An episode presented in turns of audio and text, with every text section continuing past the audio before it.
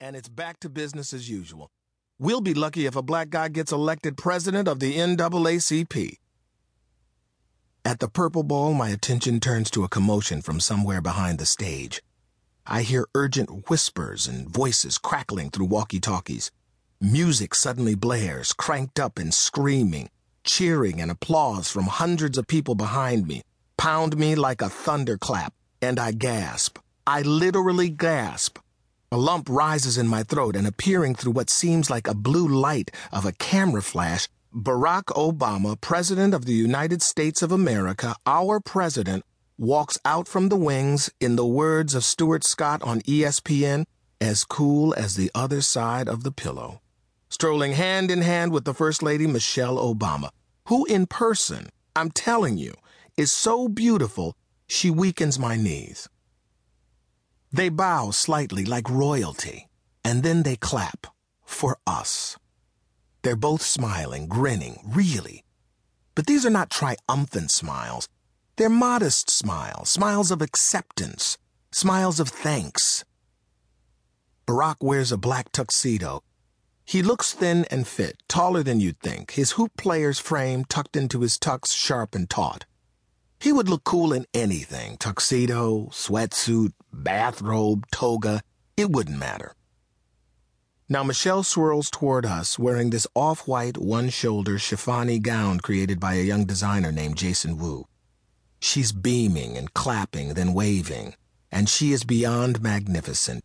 She is radiant. The kind of stunning you've seen only once before in a First Lady, that being Jackie Kennedy. I wanted to cry, but frankly, I am cried out. My tears have been flowing freely over the last months, often at the most unexpected and yes, embarrassing times. But today, at this moment, while I am moved and the emotions rise up, I feel strong and proud. No, that's not quite it. I feel more than proud. I feel right.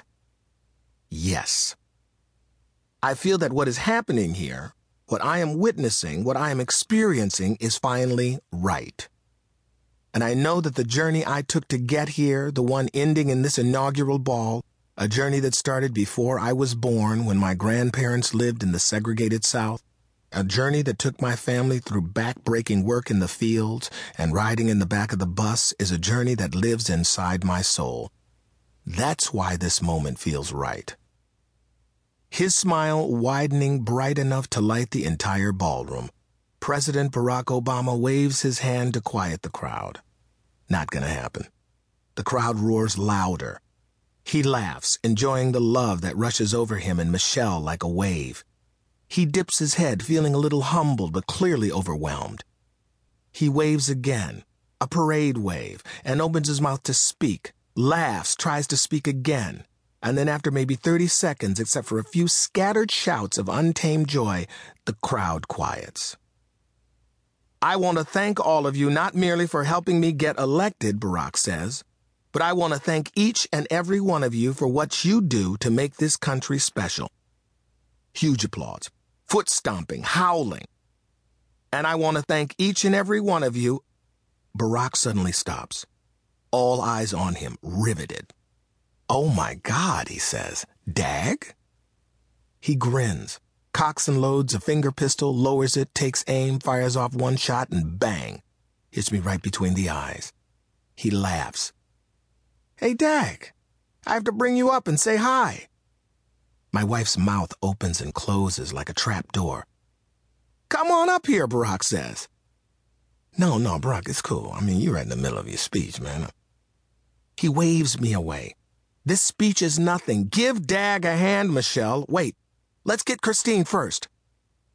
With applause and cheering building at our backs, Barack and Michelle lean down, pull Christine up onto the stage, then guide me as I climb up next to her. I flash the victory sign to the crowd with both hands. Barack beams, shakes his head, and hugs me. We did it, man, he says. Yes, we did, Barack. I mean, Mr. President. Oh, don't be like that now, all formal. You call me Barack all the time. He slaps my chest. I nod. Around us, music comes up, swells. A soaring violin intro to At Last. Michelle smiles, sways, taps my wife on the shoulder.